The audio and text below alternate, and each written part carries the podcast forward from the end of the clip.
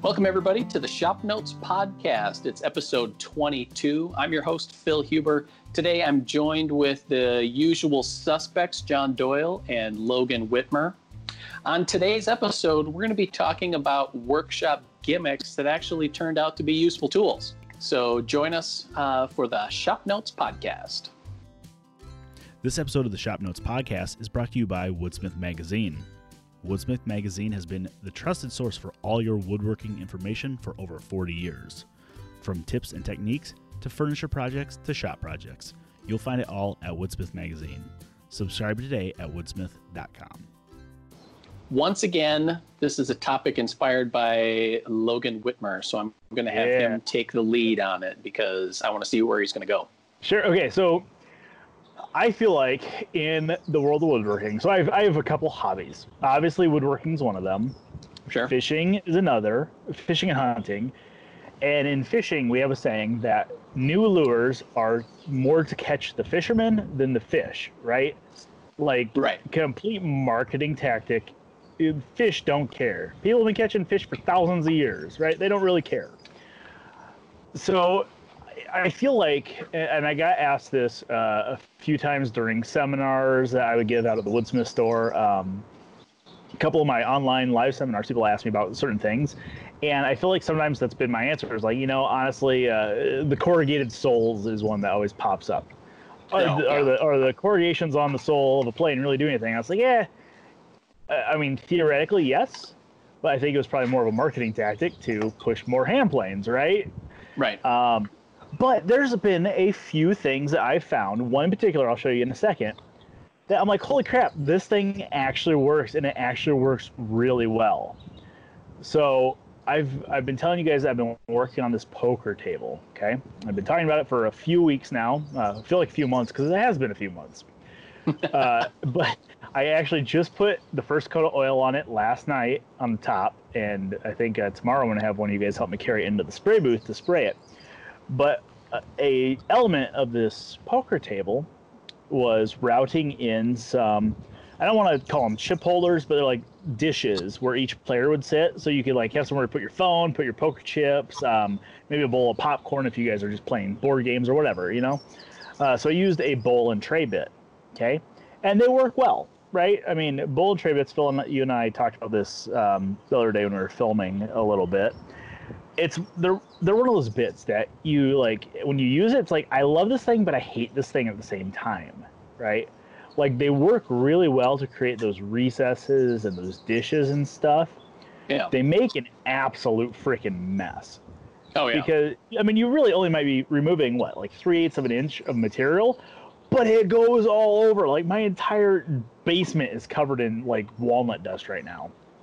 Um. And they also can, if they're not sharp, they can burn, right? Yeah. They can burn really well uh, or really badly. Um, so Especially you when did, you go around corners, like if you hit a hard yeah. corner on a template or something like that, it's it gets yeah, well, a little scorchy. Yeah, and you place to sand. Yeah, it is. It's a super hard place to stand, and that's actually where that's where I'm going with this whole thing. Um, but you know, Phil, I know you had uh, did what some um, a Mancala board for your son. For right. Christmas or birthday or something like that. Yeah. And that was in some Liptus, and it just burned. And it's like, it's impossible. It's impossible to sand it for the most part. Um, right. But there are two things I found that I'm like, I bought these, and I thought these were the dumbest things in the world. And they ended up being really useful for sanding these dishes, okay? So the first is one of these stupid guys. It's one of those oscillating tools, right? And it's sure. one of those tools that you see more in um, infomercials. Well, yeah, infomercials, or more like in the construction market, I guess, or renovation, job, home renovation. Let's put it there. I mean, that's where I, I see it a lot. Like guys zipping out drywall, you know, to put in a new gang box or something, something silly like that. Right. And there's some of these tools that I'm like doesn't really have a good practical use in a woodworking shop.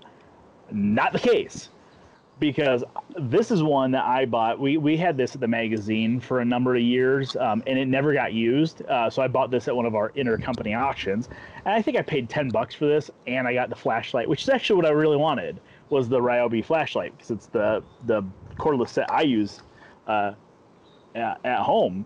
Um, but I was like, I think I got the sanding pad with it. So I took off the blade, put the sanding pad on. This thing's freaking phenomenal. This was like, it was like the perfect thing to get in and sand the bottom of those dishes. Uh, and this is not a random orbit. It's just a little vibrating, like, like a palm sander, you know? Yeah. Uh, but it's enough that it knocked off some of those scallops and little ridges that you kind of tend to get with those bowl and tray bits. Right. Um, and the edges are soft enough that I could get into the corners just a little, just enough. Um, and this thing was phenomenal.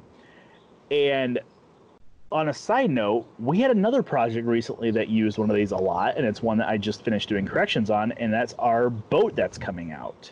Right. Right. Mark used one of these guys. Um, so you guys will see this when uh, the next issue of Woodsmith come out. Uh, but we have a plywood boat that we built, uh, and it works phenomenal. I have the sunburn from a day of fishing to prove it. Um, but Mark, our shop craftsman, ended up using an oscillating tool uh, for a lot of jobs on that boat. So you guys will have to check out that article, see how he used it. Um, but not something I ever thought I would use a whole lot of. But it worked phenomenally well, and it, I was super glad to have it. Right. The other one is one that I just thought about because I was using it on the same uh, bowl and tray uh, route recesses. Um, number of years ago, I took a wood carving class with uh, Al Breed out at Mark Adams School of Woodwork. And he suggested we bring um, some card scraper blanks. Now, I don't remember what I had going on at the time. I, I just didn't have time to cut a bunch of card scraper blanks to cut, you know, custom profiled scrapers for the carvings we were doing. But what I did have was a credit card and a computer that I could get on Rockler. And Rockler has these micro scrapers, okay? And I have them in my basement. I didn't think about it. I should have brought them up. Um, but they have this little plastic sleeve of micro card scrapers that are like two inches long. And they have a bunch of different profiles. There's an oval, there's a square, there's kind of a flared rectangle, and then there's a tiny little gooseneck one. And they work phenomenally well. Uh, they're super thin, super easy to roll a, a hook off of. And it's one of those things I was like, yeah, who's ever going to use these? And then it saved my butt. It didn't save my butt. It saved my fingertips from a bunch of sanding. So sure. So I was super impressed. Super glad I made those impulse buys. Perfect. Yeah. Phenomenal. Yes, phenomenal. That's right, John. uh, so to be clear, you're not knocking Ryobi as a brand. It was just mm. the oscillating tool. Completely that the seemed totally the category itself. That yes, yes, and and honestly, I had bought my dad one of these things for Father's Day, probably. Seven years ago, eight years ago, when they first kind of came out. Sure. Um, and I don't remember what we were doing, but I was like, oh, he's going to really love this for the project. And we used it for whatever project he was doing. I can't remember what we were doing with it. But anyways, uh, and I was like, okay, yeah, hack job, you know, kind of uh, home remodel tool. Yeah. But nope, love it. Yeah. Yeah, the Dremel tools are kind of that way, too. It's like, oh, yeah, that's great for, like, crafting and hobbyists and but we found a lot of ways to, to use that in some of our projects or modify it to do, you know, more woodworking type stuff. So that's cool. Yeah. I, the only, my only familiarity with the oscillating tool is how it's very similar to the tool that is used to remove casts from your kids when they break bones. Exactly. Yeah. So now you can do it at home. Right. Yeah. Mm-hmm. Save that deductible. Pays for, pays for itself. Until you have to go pay and have stitches put in. Yeah. Yeah. That's where they get you. Although that crazy blade that they use for the cast is kind of interesting because they always show it like, this isn't going to cut you. And he's like holding his hand against it while he turns yeah. it on. And it's like, okay, that's weird. Yep. That's funny. Well, have you guys, uh, you guys have any of those like things that you, you bought and you're like, this is stupid. Why did I buy this? And then it ends up working how it's like, it works how it was meant to work.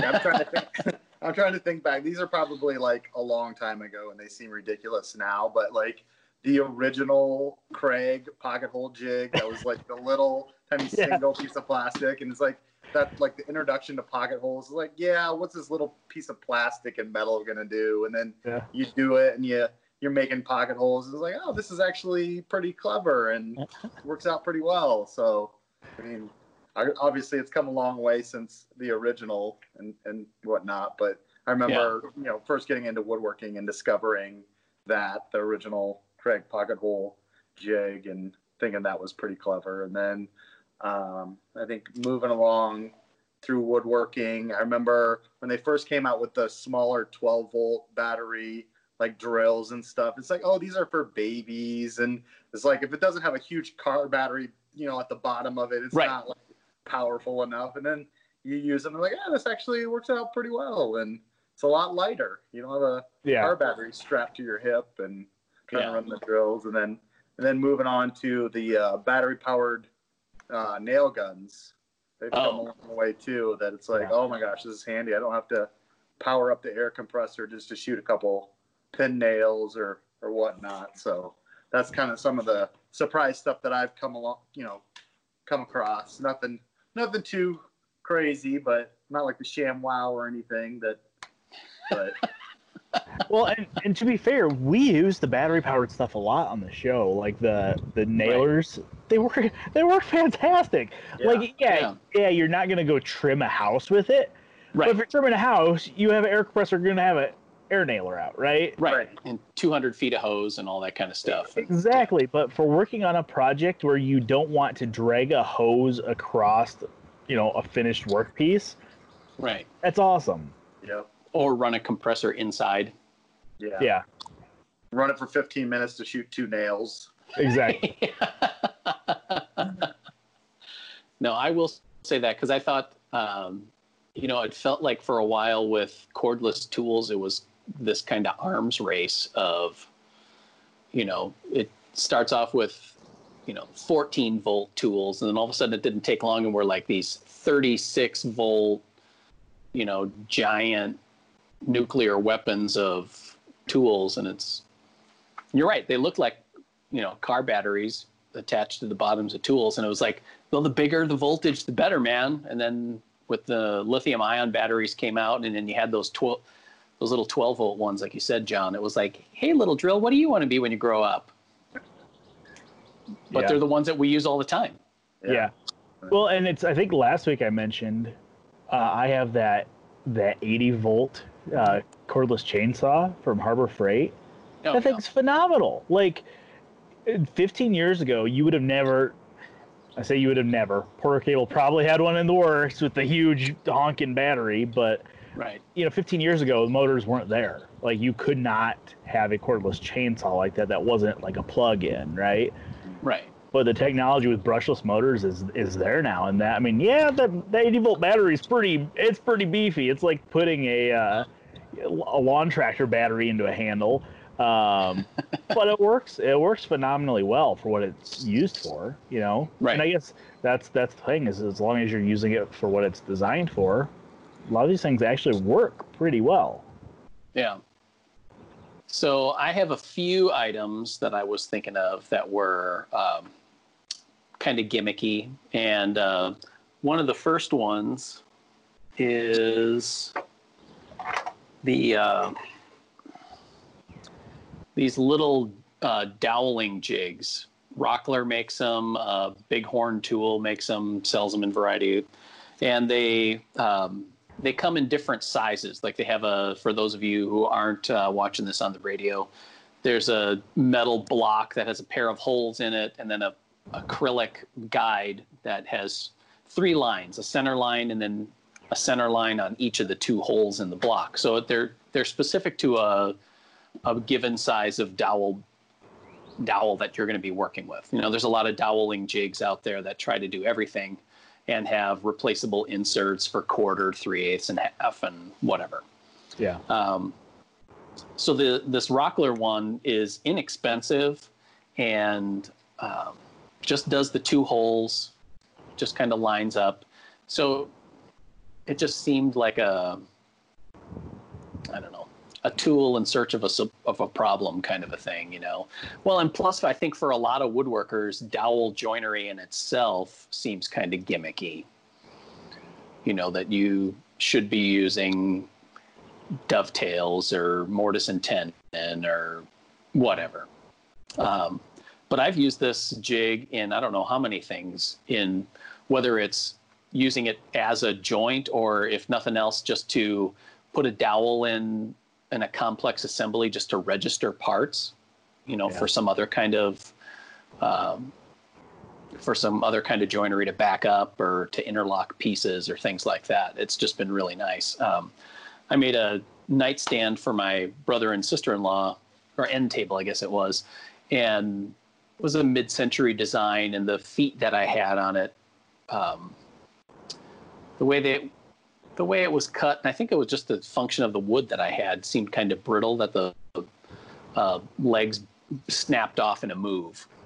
Um, it was a clean break and long grain, but they wanted a way to be able to kind of index those parts together, so we ended up using that doweling jig. You know, you just drill two holes in one side, you have the fence that automatically registers it on the other mm-hmm. side, drill two more holes, and then, you know, you had this thing back together and it looks great. And so that was kind of a, kind of a surprise. And I'm, you know, it was another one of those things where it was kind of like an impulse buy, where it's like, it doesn't really cost that much, and, you know, I'll give it a shot. And yeah, now it's like, uh, I go out of my way sometimes to use it, knowing that it's going to work as well as it does.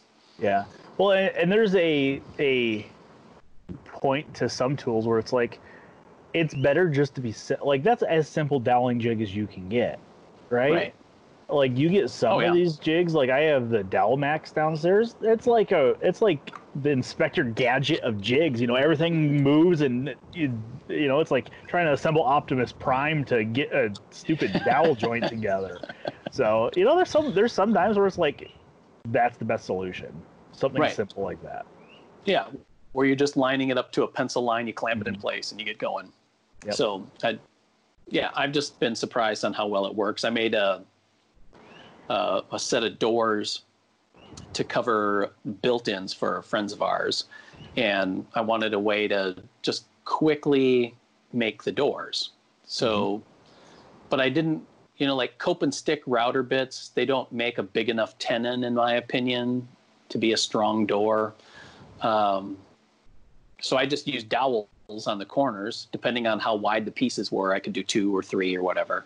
Yeah. Um, and then used a slot cutter to route a slot for the panels. And, you know, you're going from sticks to door in a pretty short amount of time. Yeah. The other one is a, a biscuit joiner. Okay. This is an old school one from that I inherited from my dad.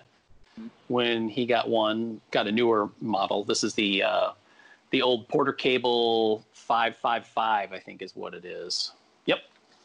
And uh, again, biscuit joinery seems like one of those things where it was a gimmicky tool and technique, but I found it to be kind of invaluable for plywood projects. Yeah. You know, where A, it simplifies Uh, sizing of parts. You know, you're just kind of like cutting them to length. You don't have to take into account joinery and that kind of stuff. Um,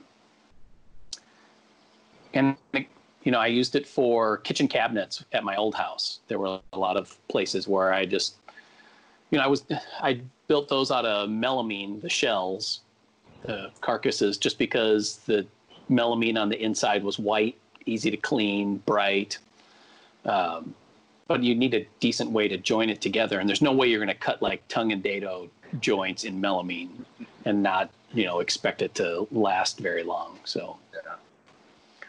So it's nice because it's kind of like a butt joint, but there are things that register it together, and you have the glue strength of the of the biscuits that are in there. You know, sometimes you can reinforce that with screws, and then you have kind of like the best of both worlds, that you can yeah. just keep moving with a project without having to wait for the glue to cure all the way. And so, yeah, I've, I, you know, I found that I really like using biscuits, uh, not only with gravy, but also when I'm building tabletops. Oh, like see. Gluing up wide, wide, uh, solid wood tabletops. It works great. Just slap a couple biscuits inside of uh, each board or inside each joint, glue up you know, three or four boards at a time, let them dry, and then you can come back and do the entire top at once. So right. Yeah. Because there you're using it to keep boards aligned over a long yeah. span. Because otherwise you're constantly putzing with clamps and pounding down yeah proud joints and all that kind of stuff. Yeah, and, that, and that's what I found is is if I'm if I'm not using biscuits, I end up gluing two boards together at once, and then you're always trying to use cauls to keep them even and flush and all that jazz. And it's yeah. like, you know what? You throw a couple of biscuits in there, it self-registers. The biscuits, I'm I'm in the camp that biscuits are not a terribly strong joint, really. They're more for alignment on a lot of yeah. things. Um, I think they add some strength for sure, especially in like a plywood joint. Uh, yeah. But they just become a, a tool to help you keep everything aligned while you get clamps on. Sure. And then it, then it doesn't matter that the biscuit's in there. So. Oh yeah. Yep. So. And then my final one was uh, a purchase. Again, it was an impulse purchase when I was at uh, the last Handworks in Iowa, which uh, moment of silence that the two thousand twenty Handworks got canceled due to Corona. Uh, but this one, I have a I have an affinity for old tools, and I have a it's a folding two foot wood ruler, so not the like sure. flippy floppy yep. six foot carpenter's kind of ruler, but you know, all folded together. It's six inches long. It's got the rule joint on the corners, and then the so you pivot it out and then flip down the two, the two legs. And um, this one is only marked in eighths, and it's an old uh, Lufkin model five fifty-one. Uh, but frankly, I don't need to be working, and I guess on one side it is down into sixteenths, but you know, honestly, I don't need to be working that precise in terms of measurements. You know, you're more likely just to transfer lengths or yeah. part sizes. So, and that one's come in really handy because um, I found that I've been working more, uh, using more steel rulers rather than like tape measures or the measuring tapes on tools, you know, like table saws or band saws or something like that. I find it's just A, it comes from working in the woodsmith shop where the tools may or may not be calibrated to that particular blade and that particular rip fence. And all of our tools are always calibrated all the time. Yeah, yeah. So I end up using wood or metal rulers. So I have the, I mean, shameless plug for the, the six, twelve, and eighteen inch Woodsmith steel rulers. But sometimes you want something a little bit longer. You know, and the fold-up ruler at twenty-four inches doesn't take up a huge amount of space, so I can kind of leave it near my bench without it, you know, getting in the way. And uh, I just use it a lot now. It's kind of crazy. Yeah. You know, it's funny because I actually have one of the Lufkin um, six-foot fold-out ones that you're talking about, or seven-foot. Yeah. It might be seven-foot. I'm not, I'm not sure. Uh, I'd have to go look. Um, I use the crap out of that thing. Like, yeah. I really like it for, um, uh, the, the, I guess the time I find myself using it more often than not is uh, when I'm laying out parts on roughs on board. Sure. You know, I'll, I'll have that out and I'll be marking, you know, like, hey, I know I need an inch and three quarter style. I'm going to mark two inches so I have some room to make cuts. Um, it works great for that. I love those. I love those old style uh, rulers. And a lot of times some of them can be inaccurate. I have a... I have an old hand-engraved carpenter's square. Sure. Um, that is, I mean, it's like over the twenty-four inches, it's off by like three quarters of an inch, at least according to everything else I own, which I guess doesn't really matter if you're using the same reference every time. But, um, but yeah, I, I love some of those. Um, I've actually, I was trying to find if um, one of my favorite tape measures is a old Steelcase Starrett tape measure. Oh. And I was like, oh, I wonder if Starrett ever made a really nice, like, twelve-foot tape measure, um, mm-hmm. like, all-steel one. Um, I haven't been able to find one, so if anybody listening knows of any um, or any model numbers from Starrett, uh, I would love to hear it. Um, because I feel like the old-time measuring tools were built better than what we have today. So I think that's it for that I've thought of for kind of gimmicky tools that I never thought that I would use that often. Yeah, uh, we have to find somebody that uses the uh, mortising attachment for a drill press. I want to see if that actually works. I'm not, does it work? Here we go. Yes. Does it work or does it not work? And I actually, I was debating whether to include that one because that one is such a third rail of discussions. um, um, I had gotten one from uh, Ted Rafe, who used to work here, because uh, I bought his drill press when he got a new one. Sure. And it, that mortising attachment didn't work with the, the new one that he had. Uh, and... He was, before he uh, was an editor for Woodsmith, he had his own uh, furniture making business for like twenty, twenty-five years, something like that. Okay. And that was the way he made mortises, was with the drill press attachment on his drill press. So much so that he actually left, pretty much left the yoke for that on his drill press all the time. Okay. So then it was relatively easy to go back and forth. Now, I don't do that, but... Uh, But I think there's, uh, I think there's a lot to be said for it. I've done mortises, uh, did an entry door for my brother-in-law and sister-in-law's house, uh, half-inch mortises in in cherry, and it worked just fine. They were like okay. two and a half inches deep, you know, plowed right through it. Sure. There's a lot to be said for learning how to set it up right. You know, I yeah. think. You know, it's kind of like combination tools, power tools, you know. Well, sure. The changeover takes so long.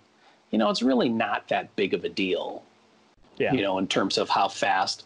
Like, I can go from drill press to mortising in, I don't know, three minutes maybe. Sure.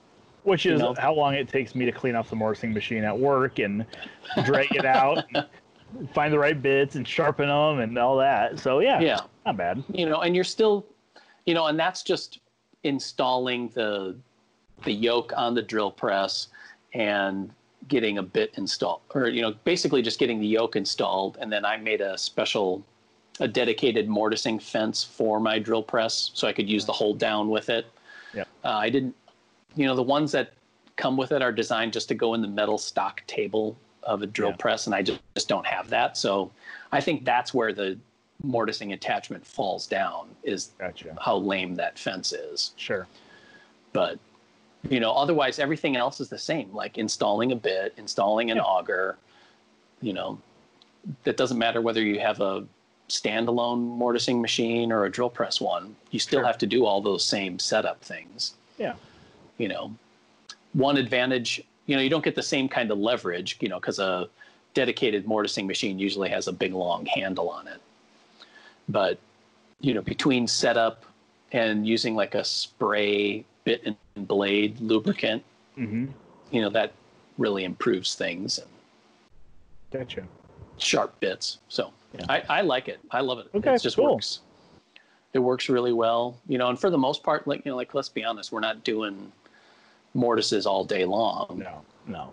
You know. And it, it saves space in a shop, too. So yeah. Well, and that's, you know, I bought uh, Eric, one of our other editors, I guess our other editor, there's only three of us. uh, I bought his uh, Delta mortiser um, probably six months ago, and it, it's sitting in my basement still. I haven't used it. Yeah. So, at some point, I will. So. Yeah.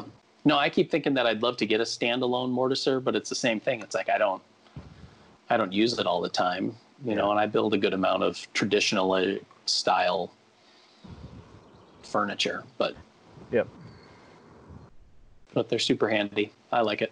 yep. So yeah, I will be out there to change anybody's mind that wants to about that. I feel like a lot of the people who uh who dismiss the, the drill press mortising attachment are people that a have a humongous freestanding, not benchtop mortiser, sure. yep and b have never used the drill press mortiser for any sure. amount of time, other than to like, hey, I wonder how this works. And they set it yeah. up once and it took a while. Sure. Yeah, I can see that. It's like comparing a construction truck to uh, El Camino. You know, it's like, you know, they're sort of the same, but they're not trying to do the same jobs. You know, it's just, Until they're made to do the same jobs. Same jobs, yeah. Uh, all right, what are you guys working on? John, what are you working on? Is the uh, is the fortress done? Yeah, I've kind of been putting it off, I guess. We were we went through that like week of like it rained every other day, so I didn't really do much, and then now it's gone straight from the you know seventy-five degree weather and a little bit of rain to ninety-three degrees and humid, and but uh, I got to get back out there probably this weekend and get a roof on on that thing. And the thing, the problem is, is that it's all functional right now, so the kids are pretty content to play on it and, right. and stuff. So they're yeah. not and motivating me as much, but yeah, I need to get get out there this weekend, get the roof on, and then we'll be a little bit further down the road. So yeah, yeah it's so they are loving it. Oh yeah, they love it. They're out there all the time. They have the grass worn out under the swings and the bottom of the slide already, and perfect. So say it's gonna be nice out this weekend. What was your what was your saying yesterday in the video studio? Skies out, thighs out. Skies out, right. thighs out. Yeah. Break up the short shorts. Yep, there you go. There, finish it. Gotta build that face burn on my legs. Yeah. Phil, uh, I have a couple of things that I'm going on right now. I finally came up with a design for my router table fence for okay. my little compact router. Uh, channeling my inner Pat Warner, okay, the uh, kind of router geek of the internet for a long time. Uh, so I'll take a couple of photos with that, and I'll put that with the show notes page for this episode. You can see that. Um, because I wanted something that had a smooth, continuous fence, easy to adjust. But since it's for a small router, I felt like I wanted something that had a, a micro adjust feature sure. to it. Yep. So. Without having to, because it seems like sometimes you loosen the fence on, well, any router design, and just the act of loosening and or tightening changes yeah. it way too much. And it, uh, so I just wanted something that I could just make fine, fine controlled measurements on it without being super complicated, because you can go bananas pretty easily. Yeah. You can, um, you know, and we've seen this with our own projects and I think in our own shops where you can, I mean, you can outsmart yourself in a very short amount of time and over-engineer something. So. Oh yeah. So. Yep. So anyway, I'm kind of satisfied with it where it is now. I just have to, I think I have to install a couple of threaded inserts, and then uh, I'm going to paint part of it to match the match the router table, because I'm that kind of person that paints this stuff, so that stuff in your workshop kind of looks similar. No, I, I don't disown you for that at all. I, I agree. So, and then uh, I did a project, that nightstand project. I made that out of basswood, yeah. and I had a bunch of had a bunch of basswood left over, so I glued it up into a blank and then cut it round, and I'm going to make a kind of a carved, sculpted model of the uh, the Dragon SpaceX capsule that recently launched. So cool. I had done one last year for the fiftieth anniversary of the Apollo moon landing, so mm-hmm. I thought the you know it seemed kind of fitting to do a newer one. Yeah, that'd be fun. Yeah, cool. How's your uh, how's your rabbit plane coming? Uh, I'm kind of stalled plane. out on the shoulder plane because I wore out the belt on my. on my belt sander. Like, it was cutting phenomenally, you know, and it's just yeah. this constant spray of brass, because we used like a, a nice free cutting brass on that sure. project. But then all of a sudden I realized, like, I'm spending a lot of time here and I don't really see a lot of difference. And then I felt the sanding belt on there, and it's like, oh, that's why. Oh, it's emery so, cloth. yeah.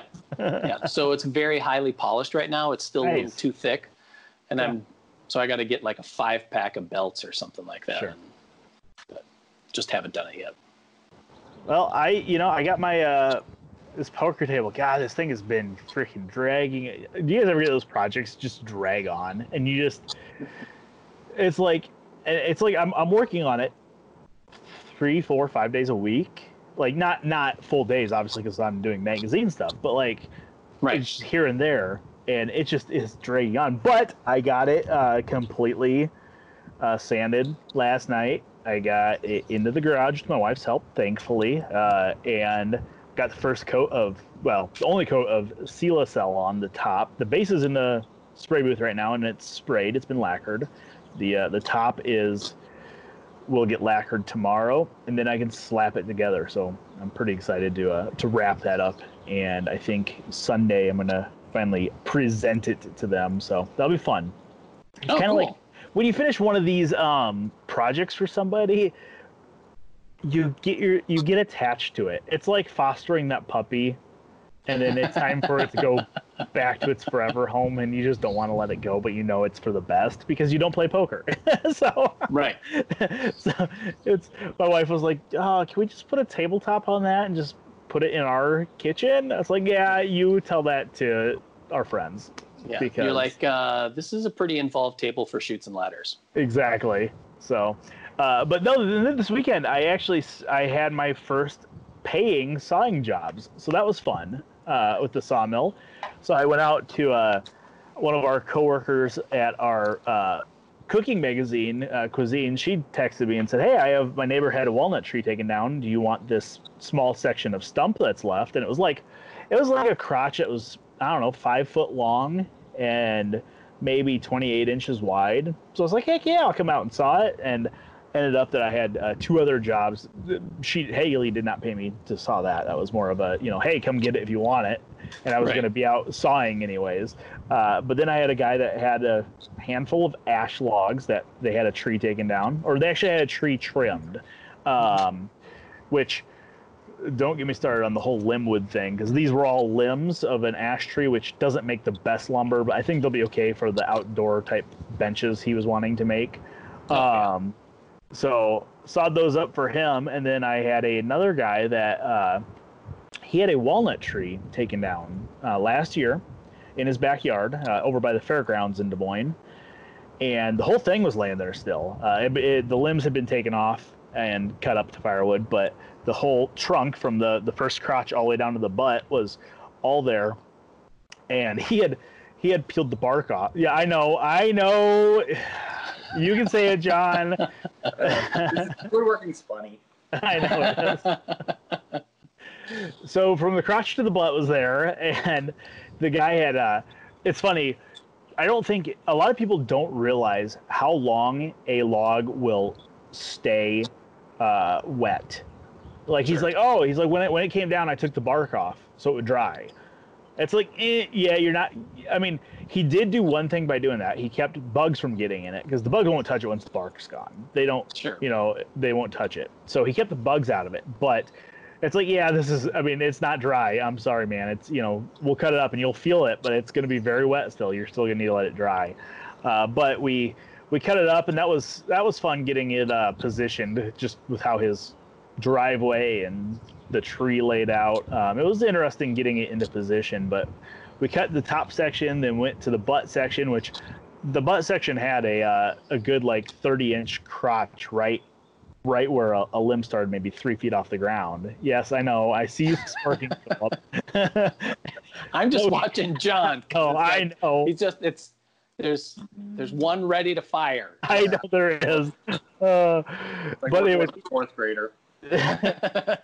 we trimmed we trimmed that limb off so it would fit on the mill. We got it up there, and I told the guy I told the guy up front, I was like, hey, it's like here here's the deal, you know, uh, for uh, for me to come out and mill, it's sixty bucks an hour, um, which is basically covering my the cost of the mill uh, and my gas. And I said, if we hit if we hit w- nail in the tree, you know, it's twenty-five bucks for the blade. It's basically how it breaks down. It's like, you know, if if we don't hit wood, great, you don't you don't own anything for the blade, or if we don't hit metal, you don't own anything for the the blade, but if we do, it is what it is, right? He said, yeah, that's fine. He's like, I think he's like, if we're gonna run into metal, it's obviously gonna be that base. And it's like, yeah, that, yeah, that's where it's gonna be. So we made probably six cuts on the log, about a little over halfway through the log, flipped the log over because that helps balance some of the tension in the wood. And the very first skim cut, man, I couldn't have taken more than a eighth of an inch off the bark. We hit a head of a nail. Like, just you're pushing along and it just goes zink, and it's like, oh yeah, that was a nail. And he looked at me and I was like, yep, there it is. So we uh we found where this nail was buried, and it was maybe a foot from the base of a foot from where the tree had been cut. And he's like, you know what, let's just let's just cut that end off with the chainsaw. And I was like, okay. So we, we just chopped that end off. And I said, okay, so here's the deal. I just took the bark off this side. I was like, do you do you want me to switch? It's up to you. You've paid for this blade already. Do you want me to go and make my final cuts with this blade, knowing that the, the blade's going to wander a little bit? Or do you want me to put a fresh blade on, knowing that we might hit more metal? And he's like, you know what? He's like, let's go ahead and just make this next cut with that blade that's on there and see what we find. And I think that pass, we found three nails. And that left us with about a five-inch thick slab. And that that five-inch thick walnut was probably twenty-six inches wide. I mean, it was big. Oh, man. And long. And I'm like, there's no way we're going to lift this. I was like, we have to do something with this. Either we chainsaw it in half, or I was like, you know, the blade's still cutting okay. It's still cutting. It's not cutting okay. It's cutting. Right. I was like, we can make one more pass right down the center if you want, and we'll just end up with what we end up with. And he said, yeah, let's do that. And we hit thirteen more nails in that very center of the tree. It's like, they're all, they're all in an area about that big. It had to have been like a treehouse ladder step or something that was nailed on at some point. They just shot a bunch of nails into a two by four to get a step up or something. But man, it's like, oh, that's the first, uh, that's the first real metal I've I've found. I mean, I've I've hit some copper wire, and that doesn't do anything because it's soft. Um, right. But but you definitely know when you hit a hardened nail, and it, sparks go flying, and you hear that zing as the blade goes through it. So I don't think it I don't think it damaged the blade at all, besides dulling it really bad. So I'll have to right have it sharpened. But so you can have those blades sharpened. Then? Oh yeah, yeah. I think they say um, the blades on this are, I think, an inch and a quarter wide. Okay. And they said that they can sharpen them down till they're seven-eighths of an inch. Oh, okay. So basically it ends up being you can get like ten sharpenings out of a blade. Oh, that's not bad. No, it's not bad. Um, it's it's almost a wash on whether you sharpen them or just order a box of new blades, because a box of ten blades, I think, is about two hundred fifty bucks um, plus shipping, so maybe, you know, two hundred seventy bucks. Yeah. But getting the blades sharpened is like fourteen dollars a piece. Oh. Shipping. So it's like you you do save a little bit by yeah. having them sharpened. So I will probably uh I'll probably wait till I'm down to like two or three good sharp blades, and then I'll send the rest of them in to have them sharpened. So yeah. Now, do you send them back to Norwood? Are there local places that'll do that, or we have a couple of local places in Des Moines that do tool sharpening. I don't know if they do bandsaw blades. Yeah. Um There, I can send them to Norwood. There's a there's a handful. Basically, any of the big mill manufacturers will sharpen blades. Um, and they don't care what brand they are. Um, and also, uh, ooh, that reminds me. Uh, they they do sell sharpeners for at home as well. Sure. However, we happen to have a semi-evil genius named Chris Fitch that could probably rig one up pretty easily for me. So probably. I know, because I when I've done bandsaw seminars. Um, and instruction, people invariably ask about sharpening bandsaw blades, just regular shop bandsaw blades. And I think, you know, like old sharpening books that we have in our library, you know, they talk about doing that, but that just seems like a, oh. you know, it's a super flexible blade. There's eighty-five thousand teeth on it. And, yeah. and then I saw, but then I saw one guy, he's on Instagram, Clark Kellogg. He's out of Houston. He, on his bandsaw, he was using a Dremel tool yeah. to just touch up the blade, just real quick, you know, yep. not being super precise with it, but just kind of putting a, a fresh edge on each tooth. And he'd just, he'd leave it on the bandsaw and then just kind of, you know, mark his starting point and then just kind of, you know, yep. and then move the blade by hand and then, you know, do half dozen or a dozen teeth. He said he can usually do that two or three times before, you know, you start losing your geometry and the set and all that kind of stuff. But. Yeah. Well, and it's, uh, they do sell some of those. They sell some manual bandsaw blade sharpeners for, for mills that right. use a Dremel. And those are fairly inexpensive. I think they're a couple hundred bucks for one. Um, the bigger yeah. ones that actually shape the tooth and remove some of the material from the gullet, which is the big thing. Um, as you're starting to sharpen, you want to keep that gullet depth to keep clearing sawdust. Um, right. Those are between nine hundred dollars and two thousand dollars. So you'd have to sharpen a lot oh. of blades to, to pay yeah. for it. But if you were, you know, if I was sawmilling full time, then sure, it might be worth it. Um, yeah. But it, it kind of surprised me. I spend more money on my one hundred five inch blades for my Powermatic bandsaw than I do for the sawmill that is one hundred sixty-seven inches. You know what I mean? And I think it's just yeah. has all to do with the size of the teeth, because that big right. blade doesn't have that many teeth. Yeah, it's like, I think no. it's one tooth every seven eighths of an inch, you know? So, yeah. Plus you're buying in bulk. It's like it's a lot of bandsaw blade there. That is true. So, yeah, they're they're fun to coil and uncoil. That's for sure.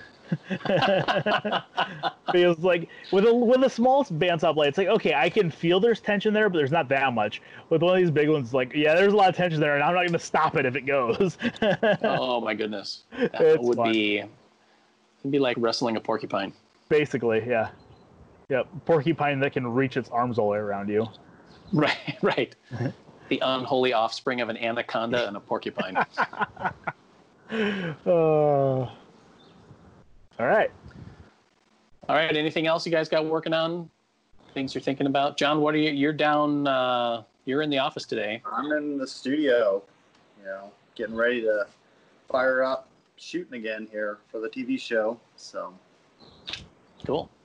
Yeah, we'll be starting that next week, and Yep. did some stuff in the video studio this week, being safe and distant from each other.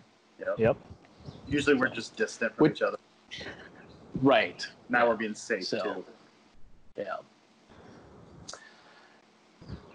Well, I thought it was kind of funny, just like the uh, just commuting, like because I haven't been out driving much at all during this time, and it just felt weird. And then to be down in the studio with you guys, it was like odd because it was the same but yet different. We're all oh, doing we, like this. Da- we were odd. Yeah. Yeah. Just doing this dance to be like, okay, we're not going to be close to each other and wearing masks and all that kind of stuff. So, yeah. Pretty weird. Yep, that's right. We like to, we like the weird. Yeah. We embrace the weird. embrace yeah. the weird. Have you ever talked keep to us, Phil? Keep the Woodsmith shop weird. Yep. Uh. All right. I think that wraps up today's episode of the Shop Notes podcast. Uh, if you enjoy listening to the Shop Notes podcast, we'd love it for you to leave a rating and a review wherever you find your podcasts. Uh, it helps us to know that we're being listened to besides our family. And uh, also helps with better reviews to get the word out to other woodworkers. So if you want to share this podca- podcast with other woodworkers, you can do that by leaving uh, five-star reviews and good ratings for us. And uh, please check out our notes page on our website at uh, woodsmith shop dot com. You'll find a listing there for the podcast, and where you'll be able to see photos and links to some of the other stuff that we've been talking about, uh, especially if you haven't seen it, uh, the video version of it. And we're also on YouTube, putting the Shop Notes podcast there as well, so you can watch the whole thing in all its sausage-making glory. Yep. Thanks, everybody, and we'll see you next week. This episode of Shop Notes podcast is brought to you by Woodsmith Magazine. Woodsmith Magazine has been a trusted source for all your woodworking information for over forty years, from tips and techniques to furniture projects to shop projects. You can find it all in Woodsmith Magazine. Subscribe today at woodsmith dot com.